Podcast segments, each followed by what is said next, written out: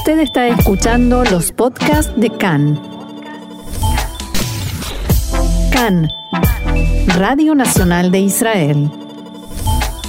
Vamos a tener que hablar del coronavirus porque luego de la aparición de nuevos casos en Israel, el gobierno analiza la toma de nuevas medidas para controlar la situación, justamente con la idea de que no vuelva a producirse en el país otro brote significativo de la enfermedad. Durante la tarde de ayer, el primer ministro Naftali Bennett decidió junto al equipo de ministros que el gabinete de Corona continuará trabajando en esta línea.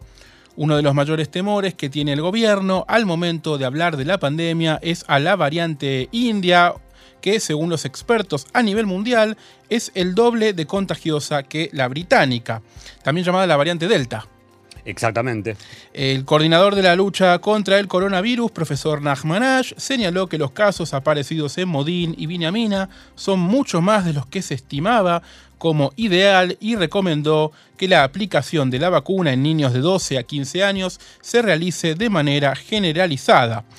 Gaby, ¿a qué se refiere Nachmanash cuando habla de generalizada? ¿No se está aplicando a todos los niños de esas edades? Antes que contestarte esto, Diego, voy a, agregar algo a la información que recién dabas. Sí. Eh, Bennett eh, decidió que el gabinete de Corona siga trabajando. En realidad, de alguna manera, el gabinete de Corona estaba casi disuelto. Claro, no- no justamente estaba porque, reuniéndose ya. eh, ya no había Corona en Israel. Claro. Eh, y lo que se decidió ayer fue crear como un gabinete de Corona limitado, por lo menos por estos casos, hasta que esta situación se, se ojalá se resuelva y que no tenga que seguir trabajando nuevamente. Lo que podemos quedarnos tranquilos es que por, por lo pronto el profesor Nachmanash continúa en su puesto y continúa siendo el director de la lucha contra el coronavirus. Lo que respecto de lo que vos me preguntabas, Diego, es como solemos abrir cada análisis que hacemos al respecto, la primera respuesta es ni. O como O dice Roxana, so. So, exactamente. ¿Por qué? Porque si bien se abrió la vacuna, la vacunación para todos los menores de este grupo etario, Sí. tenemos el primer pero. Y el pero, así, con muchas E y con muchas O,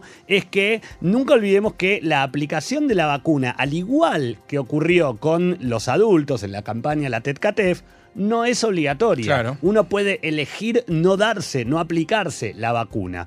Por lo tanto, lo que plantea Ash es instaurar de alguna manera la obligatoriedad y no dar lugar a que los padres puedan decidir si inocular a sus hijos o no hacerlo. Claro. Digo, de alguna manera lo que dice Ash es, señores, venimos de una pandemia, logramos salir, evidentemente algo está pasando, bueno, no volvamos a entrar, ¿sí? Partiendo de esta base, incluso lo que el gabinete plantea eh, y evalúa es la posibilidad de multar a los padres de los niños que no se vacunen. Claro, algo O sea, que jamás estuvo ni contemplado con adultos en su momento. no, vos te acordás que en su momento, cuando eh, habían ciertos grupos de, de personas, sobre todo cuando se hablaba de los religiosos que no querían vacunarse al Sí. principio de la campaña, o de gente no religiosa que también elegía, se hablaba de a qué lugares iban a poder entrar o no. Claro. Todavía estaba el sistema de eh, Taviarok y. Tapsagol, de las etiquetas verde y violeta. Entonces, bueno, si vos no te habías vacunado.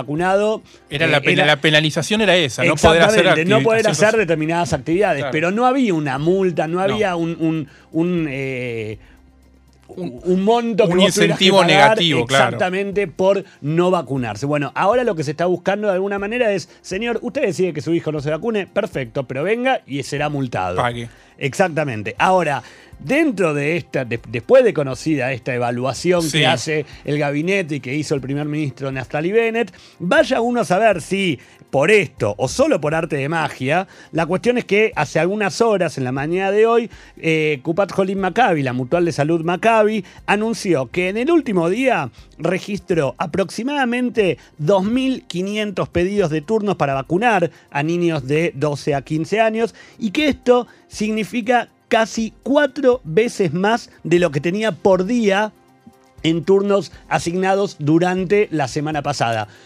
No sabemos si fue por esto, pero evidentemente la gente salió a pedir turnos de vacunación. En cualquier caso es notable. Exacto. No es esta la única medida que se piensa insta- instaurar respecto de este tema. El director general del Ministerio de Salud, Jesse Levy, declaró hoy por la mañana en Cannes que se planea volver a la obligatoriedad de usar barbijos en todo el ámbito del aeropuerto Ben Gurión. Obligatoriedad. Sí, Díganlo rápido. Obligatoriedad. Muy bien. Según Gesilevi, el coronavirus todavía está en Israel y entra desde el extranjero. Es un problema que debemos abordar. Y agregó que quienes regresan al país desde un sitio con alto grado de enfermos debería aislarse incluso si está vacunado. Bueno, no, no, no nos vamos a burlar de lo que dijo Jesse Levy, pero evidentemente tampoco dijo nada No, fuera de lo común. es así. digo, es así, o Es sea, así. evidentemente el, el- el coronavirus que sigue existiendo en Israel llega del extranjero. No hay casos Autóctonos, nativos claro. o autóctonos aquí en Israel. Ahora, por otro lado, sobre el final de la reunión que se mantuvo ayer, se decidió, en base a todo lo que está ocurriendo, fortalecer el control de aislamiento para toda persona que ingrese al país con la asignación de personal policial que se dedique solamente a esta situación. Ahora, Diego, recordemos, en base a, la- a lo que venimos contando, un poco cómo eran los controles hace, por ejemplo, un año, Sí. cuando eh, agentes de seguridad se dirigían al domicilio de cada persona. Estamos hablando del primer cierre, Sí. del comienzo del segundo cierre. Hace tantos años, en Hace realidad, ¿no? tantos años, y, y- y- y en realidad fue hace 12 meses. Sí. Eh, personal de seguridad que se dirigía al domicilio de cada persona en, en, en aislamiento, o incluso, y esto lo, puedo contar porque lo he vivido, drones que barrían las zonas en las que eh, había gente que debía hacer bidud. A mí me pasó, por ejemplo, de no estar en bidud yo, eh, personalmente, pero en un momento del, de- del segundo o del tercer cierre, eh, una tarde bajamos con mi mujer y con mis hijos al parque y vimos un patrullero de la policía que operaba desde adentro, desde el interior del Un auto, dron. un dron Sí. con cámara que iba eh, recorriendo todo el largo del parque y por altoparlante iban pidiéndole a la gente que veían que estaba aglomerada en algún lugar, la gente podía caminar, ¿se acuerdan que era el momento en el cual se podía salir, caminar, Claro. realizar actividades en solitario, pero no, no juntarse? Entonces, desde ese control se pedía a la gente que se dispersara y que no se amontonara en ningún lado. Por el otro lado, vuelve la obligación de completar un formulario de salida para cada pasajero, de manera tal que se pueda garantizar que no viaje ni regrese a y desde países con alto riesgo de contagios. Porque la idea es, desde el primero de julio se abrirá, o por lo menos es lo que se viene manteniendo, es todo muy dinámico y podría eh, darse una, una marcha atrás, como ocurrió con la apertura del 23 de mayo, recordarás. Eh, pero la idea es que se abra al turismo. Entonces, eh, si cualquier persona va a poder ingresar al país, lo hará salvo desde países que figuran en la lista roja, podemos llamarla negra en algunos casos, sí, porque hay países que en la lista figuran como recomendados para no viajar, Claro. pero hay otros países que figuran bajo Rojo la- total, ¿no? rojo total y que figuran como muy peligroso, o sea, definitivamente es como señor no se meta al mar porque está la bandera roja, esa es la recomendación. Eh, y es un listado que tiene Israel como referencia de lugares con alto riesgo de contagio, justamente por la cantidad de casos que tienen a diario. Sí, en CAN en español recibimos permanentemente eh, la pregunta de cuándo se abrirá Israel al turismo, que ahora que Israel ya está prácticamente libre de coronavirus, y la respuesta que queremos dar desde aquí es todavía no hay nada oficial. Si bien se dejó trascender muchas veces esa fecha de primero de julio como objetivo, nosotros no la informamos como algo oficial porque no lo es. A mí me encantaría, y se lo digo muchas veces a gente que, que nos escribe eh, o que me llama por teléfono preguntando, ¿cuándo puedo viajar a Israel? A mí me encantaría ser eh, portavoz del Claro. Ministerio de Salud o del Misrad Apnim o de cualquiera de los, de los entes oficiales que tienen que decidir la apertura del turismo, pero lamentablemente no lo somos y eh, la información que nos llega es tan dinámica que muchas veces si ustedes escuchan a diario el programa, damos una información que tal vez días después tenemos que de alguna manera contradecir Sí. porque eh, lo que se está demostrando es una vuelta atrás, una marcha atrás en las decisiones que se van tomando, justamente porque es algo demasiado dinámico. Por supuesto, cuando tengamos algo oficial, va a ser, van a ser los primeros en enterarse. Por Vamos a darlo con pompa y circunstancia. Por supuesto que sí, lo que sí podemos indicar es que hasta el momento este listado del que Sí. veníamos hablando abarca más de 10 países entre los que se encuentran India, básicamente porque el gran miedo es a la variante india, a la Sí. cepa india, eh, Brasil, México y Argentina. Y estos tres países los mencionamos porque están en América Latina, que es donde está la mayor cantidad de gente que nos escucha por internet o que nos busca por redes desde afuera de Israel. Claro. Y son los países que están como eh, más en riesgo para, eh, según la lista confeccionada por eh, Israel. Como decíamos, cabe decir que es muy dinámica y que sube o baja países según la cantidad de contagios que esos mismos países reportan a diario, no a Israel, sino a nivel nacional cada uno de los países. Por caso, eh, la semana pasada Ucrania estaba incluida en el listado y en este momento no lo está. ¿sí? Claro. Eh, por otro lado, se analiza la posibilidad de volver a instaurar la pulsera electrónica para alguno de los casos de eh, personas que regresan al país. Y esto es justamente como una medida extra de control para quien debe hacer. ¿Se acuerdan que la pulsera se había instaurado para aquellas personas que en su momento no cumplían un aislamiento en un hotel y lo podían mantener en sus domicilios particulares? Sí. Pero justamente por el caso de no poder o no, o no querer mandar un agente de seguridad especialmente para esa persona, se le ponía la pulsera electrónica para tenerlo controlado y, y- y saber que efectivamente se estaba cumpliendo el, eh, el aislamiento. Esto último acerca de la pulsera, si bien todavía no es algo aprobado por el gabinete en un 100%, podríamos llegar a suponer que se apruebe, no digo horas ni días, muy Pronto. Habíamos hablado eh, ayer de algo muy, de un episodio extraño el viernes en el aeropuerto Ben Gurión. Y bueno, refresquemos qué pasó y ahora si se sabe por qué pasó. Bueno, como ya hemos informado en nuestro programa de ayer, Diego, alrededor de 3.000 pasajeros llegaron el viernes a Israel e ingresaron sin realizarse una prueba de coronavirus. O Como sea, Pancho por su casa. Bajaron, presentaron pasaporte, agarraron sus maletas, el auto y a casa.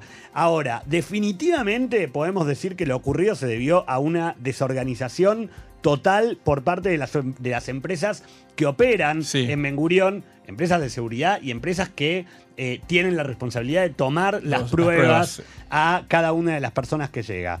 Pensemos en algo igualmente y sin ánimo esto de justificar lo ocurrido porque claramente a mi humilde modo de entender no tiene justificación. No, es- Hace un mes ingresaban a Israel aproximadamente 4.000 personas por día. Sí. 4.000 personas por día. En las últimas semanas ese número creció a 30.000 personas por Claro. día. Porque empezaron a poder llegar más vuelos. eso Exponencialmente, sí. Exponencialmente creció. Y con la llegada del verano y la apertura del turismo de la que hacíamos referencia hace eh, minutos, se estima que esta cifra de 30.000 se duplique a partir de julio. sí. ¿sí? De hecho, por- para sumar un- algunos datos, durante el último mes ingresaron alrededor, en total mes, de 250.000 250.000 pasajeros a Israel, eh, no solamente por Ben Gurión, pero sí por, Sí, por sí, algunos cruces fronterizos, pero principalmente por Ben Gurión, de los cuales 170 aproximadamente estaban infectados Claro. con coronavirus. Y de, es- de los 250.000, poco más del 60% de esa cantidad estaba vacunada. El resto no. ¿Sí? Pero, volviendo al viernes a tu pregunta, Diego, lo que ocurrió es que hubo una congestión tras el aterrizaje de 10 vuelos uno detrás de otro. Claro. Y básicamente no se tomaron las previsiones No correspondientes. estaban preparados para recibir tanta gente en tan No poco tiempo. Ahora, es algo que ayer charlábamos en una reunión de, de producción.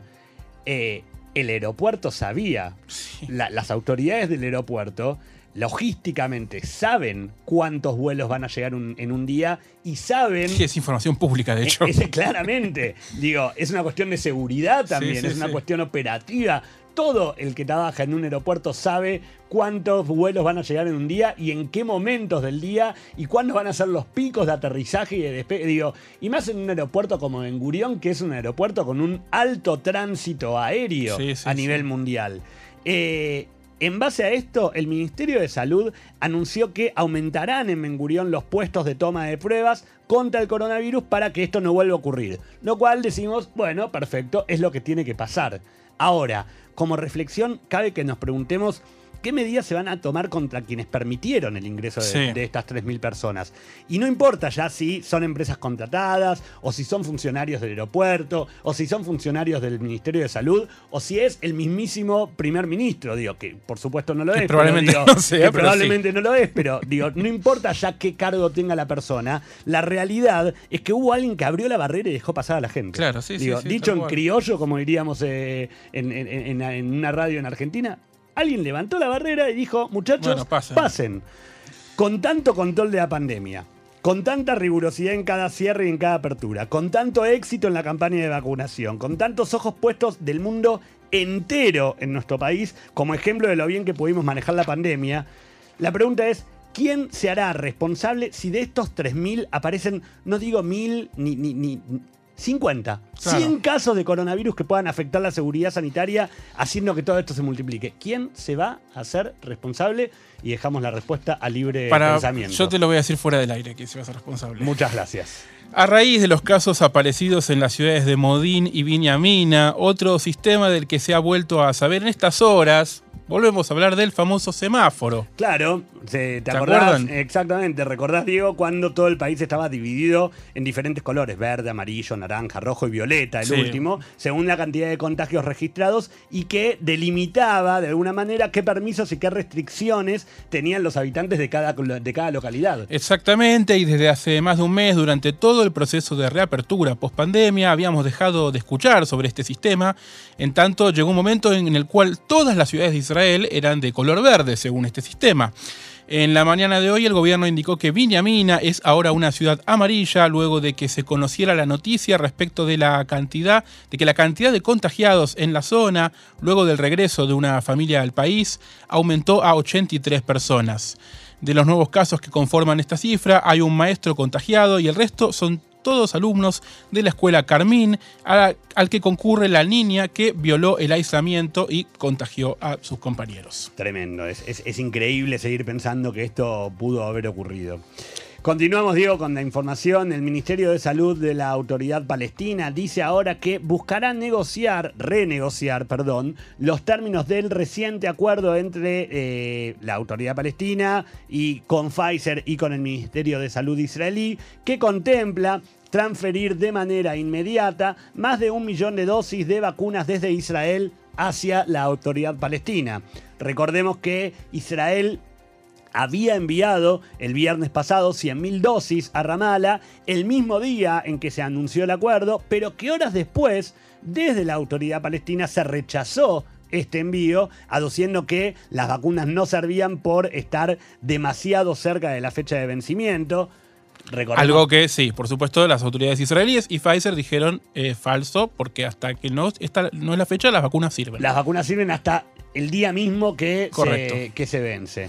La ministra de Salud palestina, May Al-Kaila, declaró ayer a la agencia de noticias oficial WAFA que la autoridad palestina pretende recibir vacunas israelíes de Pfizer que no expiren hasta finales de julio. Al-Qaila dijo que una demora israelí en aceptar las condiciones de Ramallah precipitó la decisión de la autoridad palestina de cancelar el acuerdo. Según la ministra, el acuerdo se había concluido originalmente en mayo pasado con la idea de que las vacunas llegaran a finales de ese mes.